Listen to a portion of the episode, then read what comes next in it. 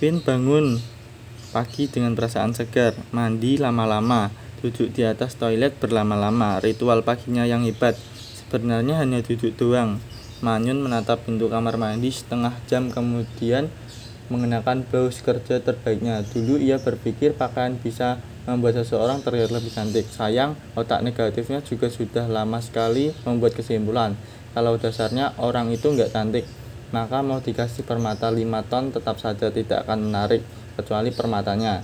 Iklan-iklan sabun mandi, sampo, lotion, dan apalah lainnya lagi itu bohong. Jelas-jelas modelnya memang sudah cantik dari sononya. Dikasih baju sobek seadanya juga tetap cantik. Tapi hari ini Vin lagi happy, tidak peduli ketika kepalanya membentak hal buruk. Berkali-kali bersiap berangkat kerja dengan semangat. Ditegur adiknya di ruang tengah. Hei, ada yang berubah, matanya mendadak melihat sesuatu yang ganjil. Entahlah, bertemu mama di meja makan. Hei, bukankah mamanya sungguh terlihat beda?